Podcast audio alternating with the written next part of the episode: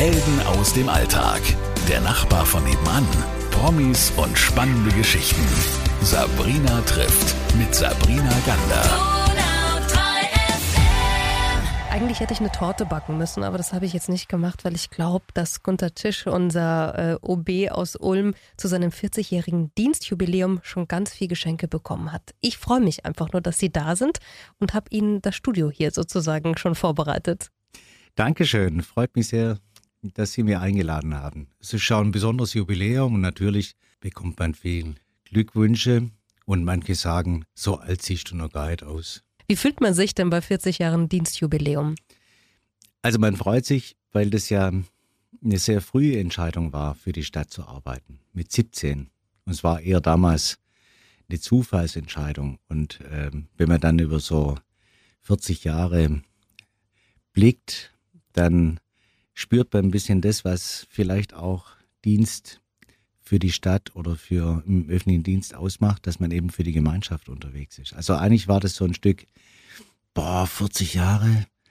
Dann, naja, ich habe ja ziemlich früh angefangen mit 17. Mhm. Und jetzt nach 14 Jahren ein bisschen stolz dabei und so ein bisschen schöne Geschichten erzählen. Also es ist von ganz vielem ganz viel. Aber es bleibt irgendwie dieser Dienst am Bürger übrig. Äh, das ist das Besondere bei den 40 Jahren im öffentlichen Dienst. Das glaube ich Ihnen sofort. Sie haben mit 17 Jahren, also nach der mittleren Reife, entschieden, die Laufbahn im öffentlichen Dienst anzugehen. Das ist jetzt eine sehr ungewöhnliche Entscheidung, oder? Wenn man auch weiß, dass Ihre Großeltern zum Beispiel eine Kfz-Werkstatt hatten, dass Sie vielleicht ganz anders in eine ganz andere Richtung hätten gehen können. Wie kam das überhaupt? Naja, wie es so ist, äh, als junger Mensch habe ich viel Musik gemacht und äh, mich mit Malen beschäftigt und äh, Leistungssport betrieben. Und dann hat man ja so Flausel im Kopf. Ich wusste, wollte Grafikdesign machen und sowas. Und dann hat es Kaiser mit 16, Bur, lern erst mal was Gescheites. Und dann war ich in der Friedrich-Schule und dann gab es verschiedene Firmen, die geworben haben um junge Leute. Eine davon war meine Firma, in Anführungszeichen, die Stadt.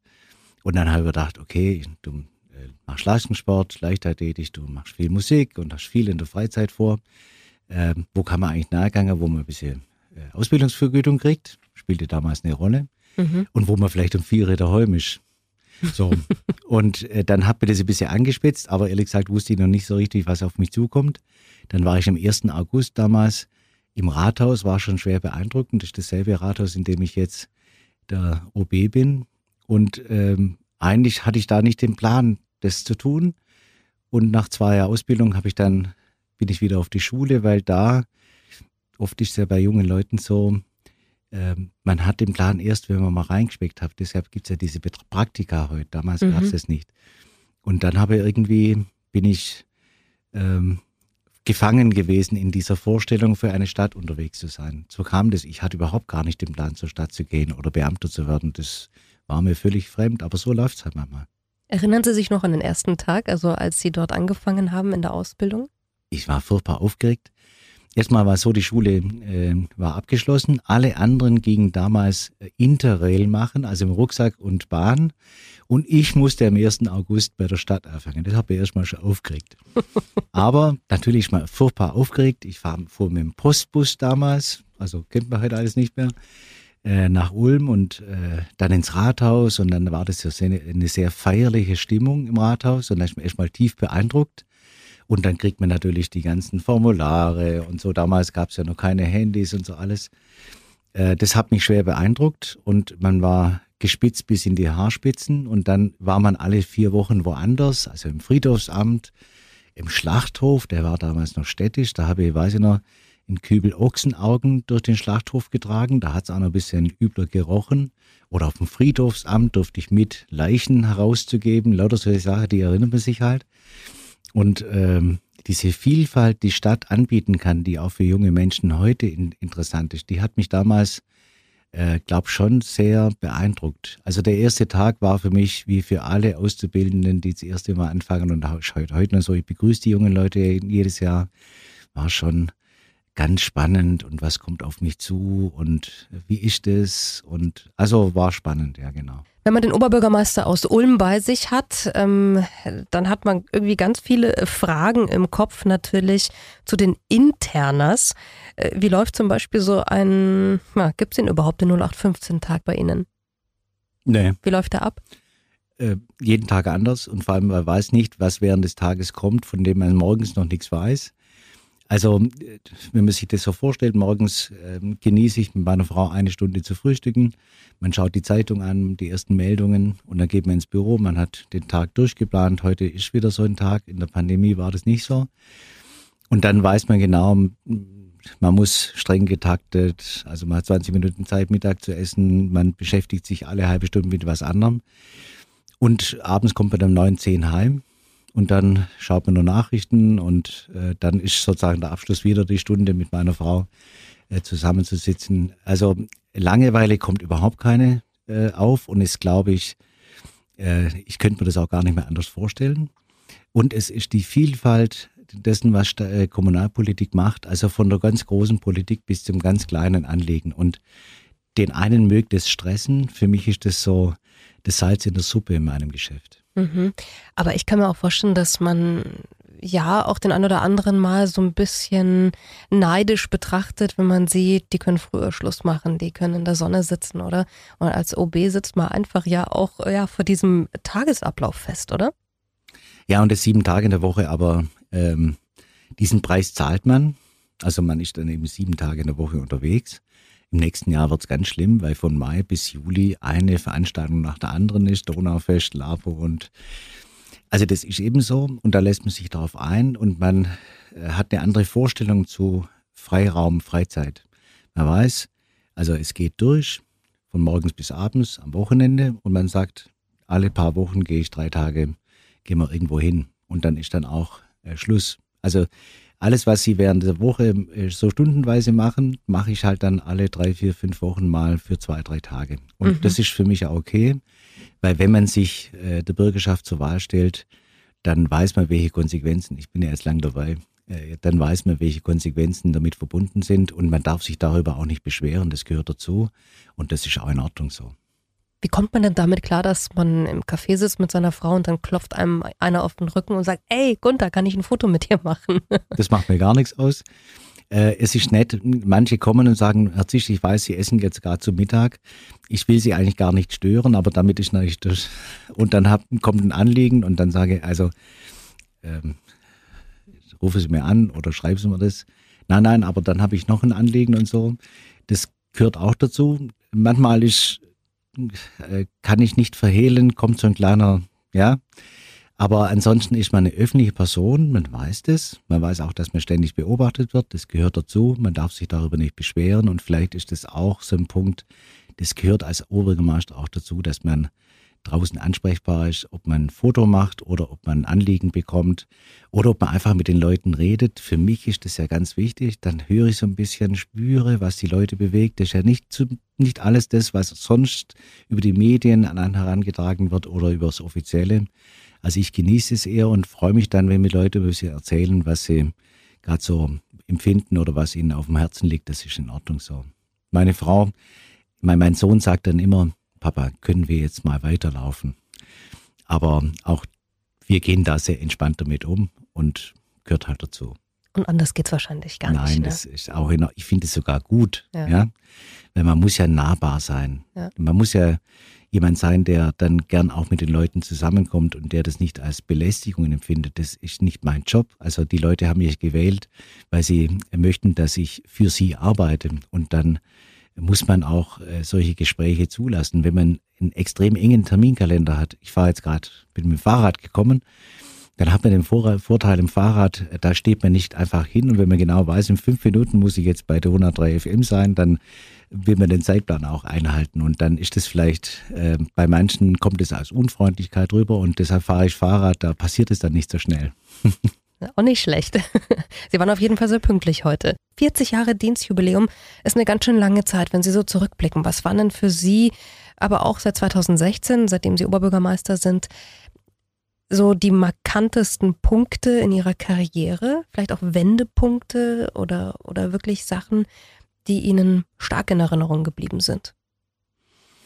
Das sind zwei, drei Dinge. Das eine ist, es gab immer welche, die als junger Mensch daran geglaubt hab, haben, dass, ähm, dass ich noch mehr kann. Äh, gestern war ich im Stammtisch, die äh, Kollegen, alle aus der Kommunalpolitik am Bodensee, sind alle 20, 30 Jahre älter. Das waren denen, mit denen, von denen habe ich das Geschäft gelernt. Und da im Nachhinein weiß man, es gab immer ein paar Menschen, die haben gesagt, der junge Kerl, aus dem kann was werden. Das ist schon markant, weil im Nachhinein merkt man, was man dort gelernt hat und dass man auch ziemlich mutig war, einen 30-Jährigen zum Kreiskämmerer zu wählen, wo alle Beschäftigte 20 Jahre älter sind.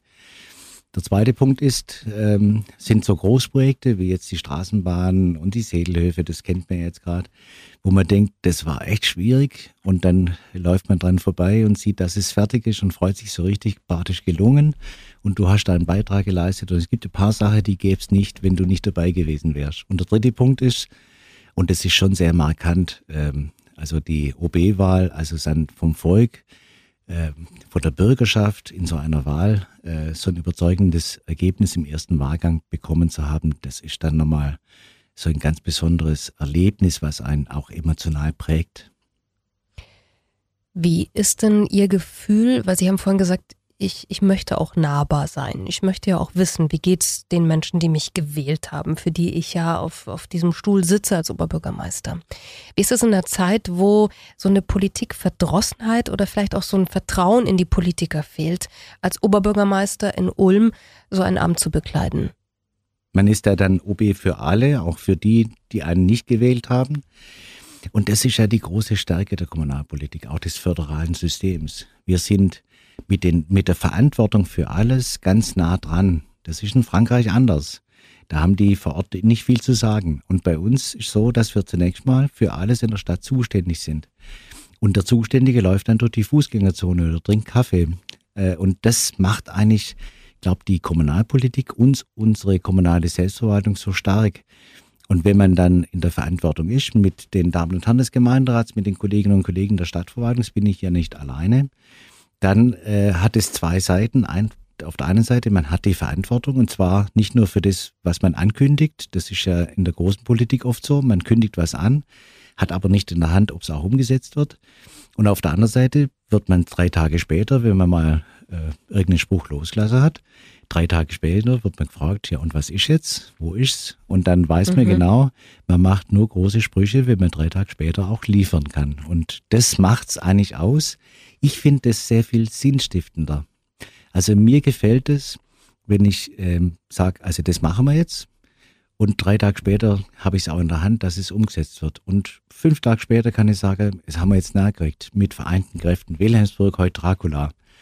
Die Premiere heute gäbe es so nicht, wenn wir uns nicht die letzten vier Wochen angestrengt hätten. Und jetzt freuen wir uns richtig. Du hast quasi den Anlass, die Verantwortung und das Umsetzen und vielleicht auch den gemeinsamen Erfolg, alles in einem. Das macht's so besonders. Und das ist, ich glaube, auch das, was die Leute spüren. Und dass, dass man jedem alles recht machen kann, das weiß man auch.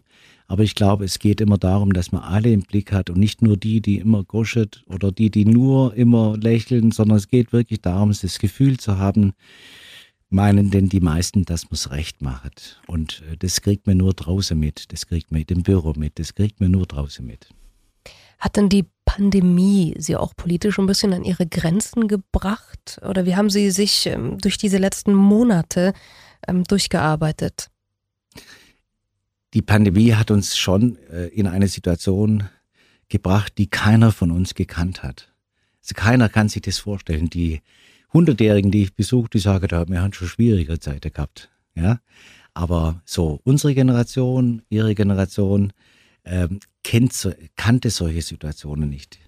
Und deshalb, äh, das, es sind zwei Sachen, die ganz besonders schwierig waren. Es fehlt völlig der Kontakt. Distanz heißt ja auch Distanz zu den Leuten.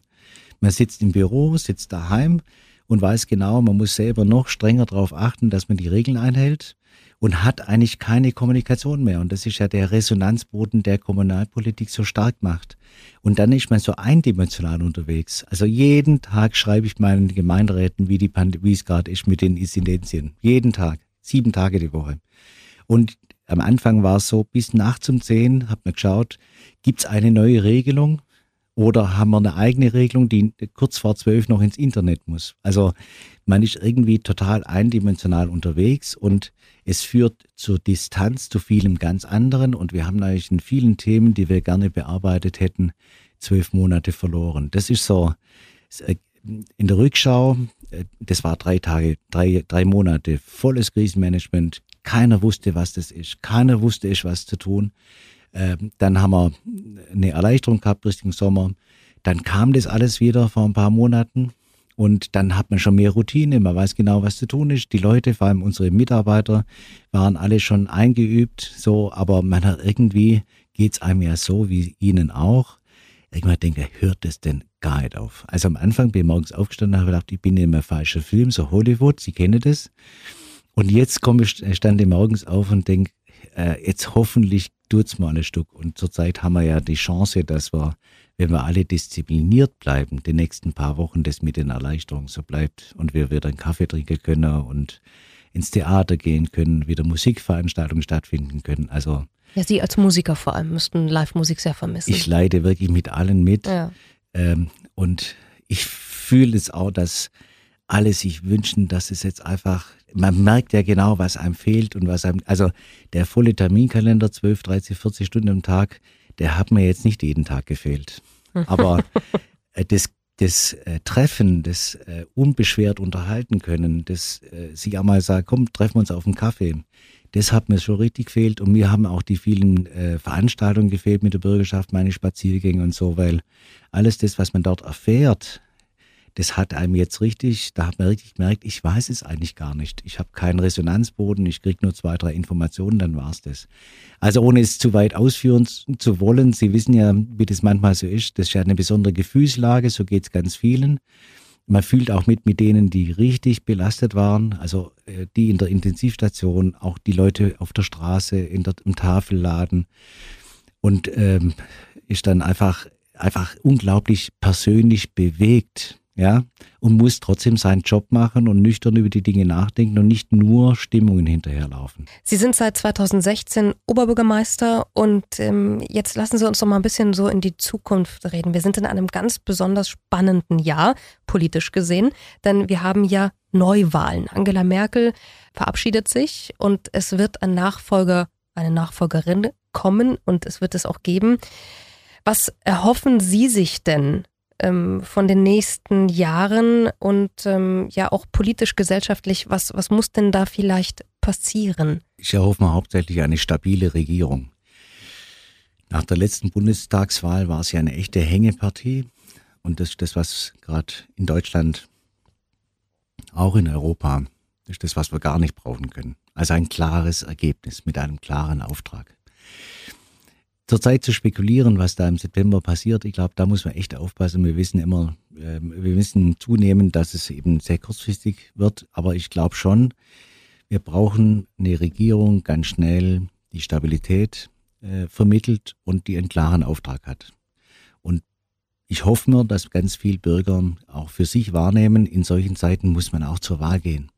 Muss man sich informieren, nicht nur aus Stimmung heraus wählen, sondern wirklich, wir haben alle Verantwortung. Und diese Regierung wird dann relativ schnell sich Gedanken machen müssen, was sind die nächsten Schritte, um diese Pandemie-Folgen, um die jetzt ähm, zu bekämpfen, abzumildern, aber auch Stärken zu organisieren. Das gilt ja auch für uns. Also wir haben gesagt, okay, wo sind denn unsere besonderen Stärken? Die Zukunftstechnologien sind Themen, die uns sehr bewegen. Wir sind jetzt Hauptstandort zum Thema Quanten, äh, Quantencomputing wir sind im Bereich IT, KI, wir sind Zukunftsstadt. Wir sollten uns jetzt nicht darauf konzentrieren, immer nur die Welt schlecht zu reden, sondern zu sagen, okay, wenn es eine Chance gibt, dann ist es in solchen Krisen, sich auf die Stärken zu besinnen und die hart zu bearbeiten und alle zu, also wirklich aufzurufen, mitzumachen. Nicht nur zu beklagen, sondern wirklich auch zu schauen, dass man es vorangeht. Ich glaube, solche Denken Sie mal ins Homeoffice oder an Digitalisierung, ist ja ein Herzschmerzthema von mir. Ähm, jetzt haben alle verstanden, Dinge verändern sich. Es ist gut, wenn man sich an die Spitze der Bewegung ergibt und wir müssen schauen, dass in den nächsten Jahren die Arbeitsplätze erhalten bleiben. Wir haben ja die günstigste Arbeitslosenquote in Baden-Württemberg. Und das soll so bleiben. Aber das kommt nicht von alleine. Und das kommt auch nicht davon, dass man daheim rumsitzt und maulet, sondern es geht nur, wenn man hart arbeitet. Das gilt für die Bundesregierung, das gilt für die neue Landesregierung. Ich war ja in den Koalitionsverhandlungen beteiligt. Ähm, da gab es sehr viel mehr Gemeinsamkeiten, als es manchmal den Eindruck erweckte. Und ich glaube, diese neue Ernsthaftigkeit, äh, daran zu arbeiten und in diesem Wandel auch äh, zu bestehen, die muss jetzt in den nächsten paar Monaten ähm, die Stimmungslage beherrschen und nicht der Streit und die Auseinandersetzung, das können wir jetzt gerade gar nicht brauchen. Wichtig ist Geschlossenheit und auch der gesellschaftliche Zusammenhalt. Es ist ja auch einiges passiert in den letzten Monaten zur Frage, wie leben wir friedlich zusammen. Äh, der Anschlag auf die Synagoge hat uns nochmal richtig wachgerufen. Und deshalb ist auch das Thema das friedliche Miteinander, das gute, tolerante Zusammenleben, die weltoffene Stadt ein Thema, was uns politisch mehr beschäftigen wird, als wir das vor einem Jahr gedacht haben. Nächste Woche sitzt auf ihrem Platz in meiner Sendung ähm, eine ganz, ganz junge Person, Merit Willemer, die ist von Fridays for Future, die dürften Sie wahrscheinlich kennen, weil sie, glaube ich, mit Ihnen des Öfteren mal diskutiert hat. Diese Generation, die seit 2019 da ja so vehement auf die Straße geht und von den Altvorderen, sage ich es jetzt mal, und von den Generationen, die davor gelebt haben, ähm, ganz viel fordert die hat, finde ich, schon auch so einen kleinen Bruch reingebracht in der Gesellschaft, weil sie sagen, das ist ja alles schön und gut, aber auch jetzt gerade in Post-Covid-Zeiten, was ist denn da im Umweltaspekt zu tun, auch in ihrer Stadt, Herr Tisch, wenn wir darüber reden, ähm, wie kann man ähm, auch äh, in Sachen Nachhaltigkeit ähm, ja, auf kommunaler Ebene noch was vorantreiben oder was sind Ihre Ziele? Fragen wir mal ganz konkret. Was, was, was wünschen Sie sich auch für die nächsten Jahre? Wir haben zwei Stunden Zeit. Also gerne, für Sie machen wir das gerne. Vielleicht drei Sätze dazu, ja. Äh, weil das wirklich ein, äh, eine Frage ist, die äh, viele Facetten hat. Es ist gut, dass sich junge Leute zu Wort melden. Ich habe das immer außerordentlich begrüßt. Es ist auch gut, wenn junge Leute revolutionäre Gedanken haben und äh, auch, äh, richtig drängen und so, alles in Ordnung. Wenn man aber verantwortlich Politik macht, dann wird's detailliert und dann muss man alles im Blick haben, auch die äh, Verlierer. Also es gibt ja auch Arbeitsplätze, die dadurch in Gefahr sind. Ähm, nicht alles lässt sich so schnell bewerkstelligen, wie man es gern hätte, auch bei uns. Und man muss schon genau hinschauen, dass das Ganze funktioniert. Und das ist ja eigentlich der Nachhaltigkeitsbegriff, nämlich die Balance zwischen dem ökologischen, dem sozialen und dem ökonomischen.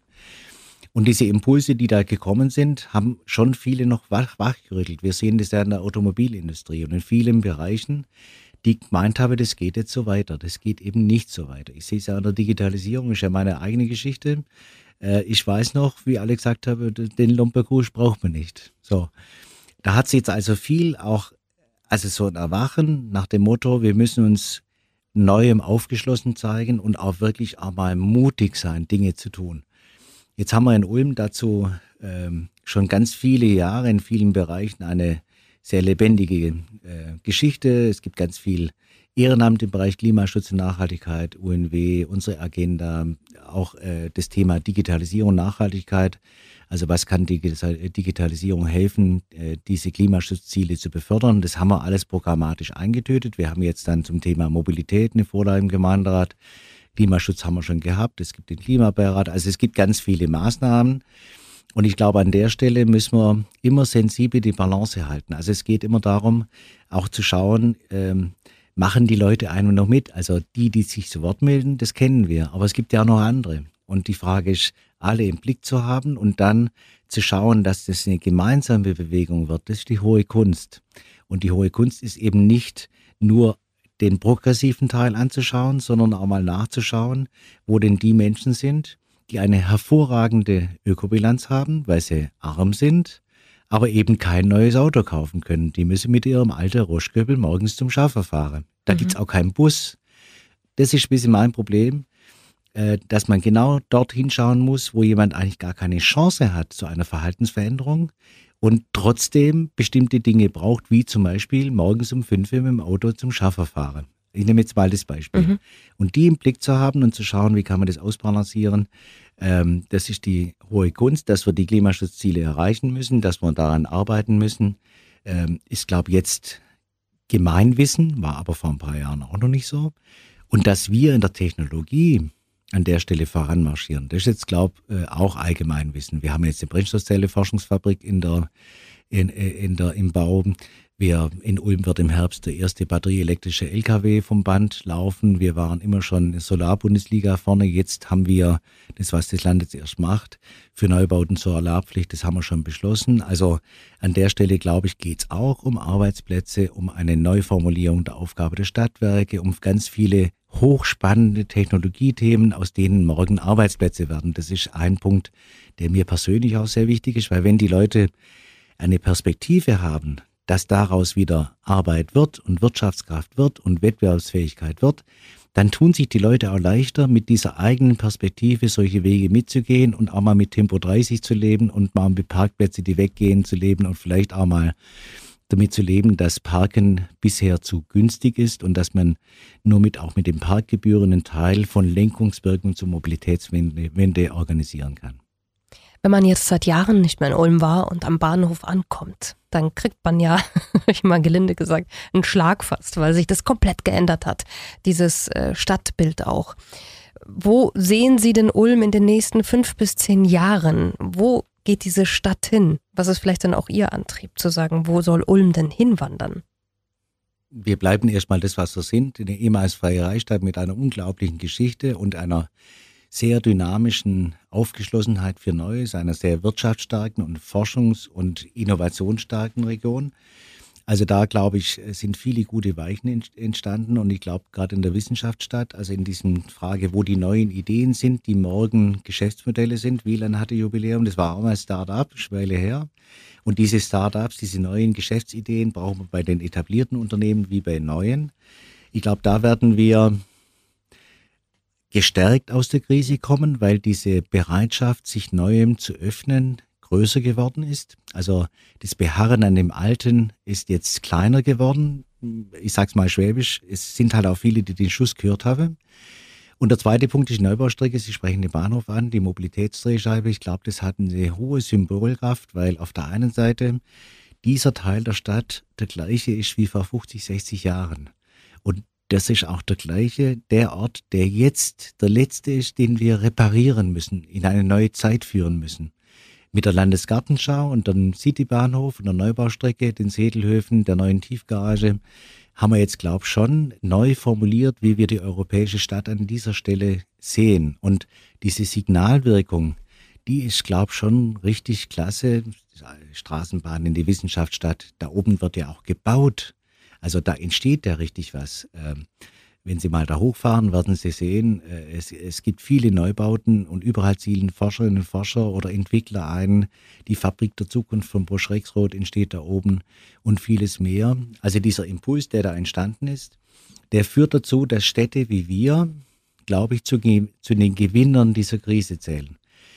In Hamburg, München, Stuttgart, Berlin wird das Thema Homeoffice wehtun weil diese exorbitanten Mieten irgendwann mal dazu führen, dass die Leute sagen, cool, ich ziehe lieber nach Ulm oder ins Umland mit meiner Familie, habe einen Garten, äh, ich habe äh, normale äh, äh, Grundstückspreise, Ulmer Bodenpolitik und ich bin vom Bahnhof aus genauso schnell in Stuttgart oder München, wie wenn ich im Umfeld von München wohne. Jetzt mache ich ein bisschen Konkurrenzwerbung. ja, aber meine Familie äh, wohnt dort, wo ich es für meine Familie gut finde. Und ich muss mich um, äh, mit 25 Euro pro Quadratmeter in der Münchner Innenstadt äh, auseinandersetzen. Ich bitte die Münchner um Entschuldigung, aber es ist eben so. Und äh, da ich dann zwei Tage daheim arbeiten kann, geht es bei uns darum, dass wir sicherstellen, dass jeder Glasfaseranschluss hat. Das machen wir seit zehn Jahren. So, es wird sich neu formulieren und ich glaube, Räume wie wir, die nicht Metropolregionen waren, das war das große Ziel der letzten 20 Jahre. Ich will das gar nicht sein. Ich will eine starke, kleine Region sein, bei der man sich noch kennt und die eine hohe Lebensqualität hat und bei der Mobilität und Arbeiten in einer anderen, viel angenehmeren Art und Weise verknüpft werden kann. Und das sehen Sie heute am Hauptbahnhof. Also die Stadtreparatur, die Landesgartenschau und diese, dieser Impuls, dass wir eigentlich, glaube ich, schon tief überzeugt zu den Gewinnern dieser unglaublichen Transformation gehören, wenn wir es gut machen. Und gut machen heißt halt, dass wir als wachsende Stadt und äh, mit diesem Wachsen auch äh, umgehen. Und dann sind wir bei der Wohnungsbaupolitik, dass wir halt möglichst viel Wohnungen bauen und viel, viel Druck aus diesem Wohnungsmarkt rausnehmen. Äh, das ist eine Sache, da muss man so richtig anstrengen. Aber wir haben jetzt viele Baugebiete auf dem Weg und ich hoffe auch, dass viele auch bereit sind mitzumachen, wenn es um Innenentwicklung geht. Also die neuen Wohnungen entstehen ja nicht irgendwo, die entstehen auch in der Nachbarschaft. Also brauchen wir auch viel Akzeptanz in der Bevölkerung, dass die bereit sind, dass sich halt auch in der Nachbarschaft was verändert. Da wird es dann wieder Schwarzbrot. So. Mhm. Wo wollen wir hin? Ich glaube, wir müssen uns als starke Region zwischen den Metropolregionen profilieren und ich glaube, gegenüber den großen Schwierigkeiten von komplexen urbanen Räumen, das ist der Fachbegriff, werden wir uns, glaube ich, als ähm, Schnellboot in diesem Spiel äh, sehr stark profilieren können. Und ich bin auch echt überzeugt davon, dass uns das gelingen wird, wenn wir uns echt gut anstrengen. Zum Abschluss die Frage: 40 Jahre Dienstjubiläum. Ähm, Sie haben eingangs gesagt, na ja, das ist ja schon etwas, man arbeitet für die Menschen hier, für die Stadt. Man, man, das ist ja eine Art der Berufung, nicht nur ein Beruf, das Sie da formuliert haben. Was macht denn für Sie Ulm, diese Stadt, die Sie als Oberbürgermeister ähm, ja, anleiten und ähm, für die Sie auch äh, die Verantwortung tragen mit im politischen Sinne. Was macht Ulm für Sie so besonders und setzt Ulm ab von anderen Städten? Der eine Teil ist diese Geschichte mit einer eigenen Stadtverfassung, einer eigenen bürgerschaftlichen Identität. Der zweite Teil ist, dass wir immer schon eine Erfinderstadt waren. Eine Stadt, in der auch der Mittelstand, also das Unternehmertum zusammen mit den Beschäftigten immer neue Wege gegangen sind. Man kann das ja erzählen, wir haben Hidden Champions, von denen wir finden, das ist alles völlig normal, aber dann geht man mal in andere Regionen, da merkt man, das ist überhaupt gar nicht normal. Ähm, wir haben Vollbeschäftigung äh, und das macht mit, mit dieser Offenheit, dieser Weltoffenheit, der Toleranz und dem gemeinsamen Mühen immer zusammenzuhalten, eigentlich die Stärke aus, die uns unterscheidet von anderen. Wir sind einfach eine gewachsene Stadt, die eine hohe Identität auch in Land der Donau in Europa hat. Und das andere ist, das ist jetzt wirklich eher neuer. Seit der großen Krise in den 80er Jahren haben wir uns aufgemacht mit der Wissenschaftsstadt, auch im Städtebau, im Stadthaus, äh, mit der, mit der neuen Mitte, äh, haben wir uns aufgemacht, eine neue Balance zu formulieren zwischen Tradition, Moderne zwischen dem Alten und dem Neuen und haben das sozusagen ähm, nicht als Gegensatz formuliert, sondern als etwas, was sich durch Schreibung immer äh, gegenseitig befruchtet. So, und diese auf der einen Seite die Schwörfeierlichkeiten mit dem Schwur aus dem 14. Jahrhundert und dann mittags äh, in die Wissenschaft zu fahren und mit Quantenphysikern zu diskutieren, wie denn der Computer der Zukunft aussieht. Das ist das, was Ulm ausmacht. Und dann ins Quartier, in den neuen Wochenmarkt am Wäschplatz zu fahren und zu sagen, schau her, hier können die Menschen mit dem Einkaufskorb, mit dem Rollator, mit dem Fahrrad, wie auch immer, äh, regionale Produkte einkaufen. Das, das, diese Vielfalt, die macht uns aus und ich glaube, die ist auch der Unterschied zu vielen anderen. Jetzt haben wir Theater, das älteste Stadttheater in Deutschland. Ähm, wir haben jetzt äh, den Lora-Park am Weinhof, das Verschwörhaus und wenn man mal so durch die Stadt geht, ich habe ja viele Gäste von auswärts, die begrüße ich selten nur im Rathaus. Ich laufe immer mit denen durch die Stadt, am Haus vorbei, wo der Beton erfunden worden ist, am Haus vorbei, wo wir jetzt Einstein-Museum reinmachen, am Schwörhaus, an unserem Ulmer Münster, einer Bürgerkirche. Und am Schluss lege ich es immer auf unserem Birdli drauf. Und die Idee ist, wenn man den in sechs Monaten oder die in sechs Monaten fragt, wo war eigentlich der letzte sechs Monate, dann will ich, dass der Besuch in Ulm Ihnen im Gedächtnis bleibt. Und meistens gelingt es auch. Also das ist für mich Ulm, da wollen wir hin, das ist unsere Identität. Und wenn dann im Stadion mal wieder alle Ulmer schreien, dann schreien die das nicht, weil man das schreit, sondern weil sie es meinen, weil es aus, von innen herauskommt. Und das muss man uns auch erhalten. Sie sehen, meine Empathie dazu ist grenzenlos, auch ich zeitlich. Aber ich will diese Begeisterung bewusst formulieren, weil sie ganz von ganz vielen mitgetragen wird und weil man, finde ich, gerade in solchen Zeiten auch mal wieder Mut machen muss und mal wieder positiv denken muss und auch mal wieder sagen muss, komm, die Zeiten sind zwar äh, beschissen gewesen, mal schwäbisch gesagt, aber jetzt machen wir was draus und vielleicht aus dieser Krise aufzustehen und was Gutes draus zu machen und daraus sozusagen noch mehr Stärke zu machen, das ist jetzt unser Auftrag. Dann lassen Sie uns doch positiv jetzt rausgehen aus diesem schönen Gespräch. Ich wünsche Ihnen nicht nochmal 40 Jahre Dienstjubiläum. Danke. Das wären ja dann 80 Jahre. Das ja. Äh, möchte ich Ihnen nicht antun. Aber ich freue mich, wenn wir uns in Bälde nochmal sehen und dann einfach über ja, die Zeit nach Corona mit einem lächelnden äh, Gesicht sprechen können. Vielen Dank, dass wir mit Ihnen zurückschauen durften, aber auch nach vorne gucken durften.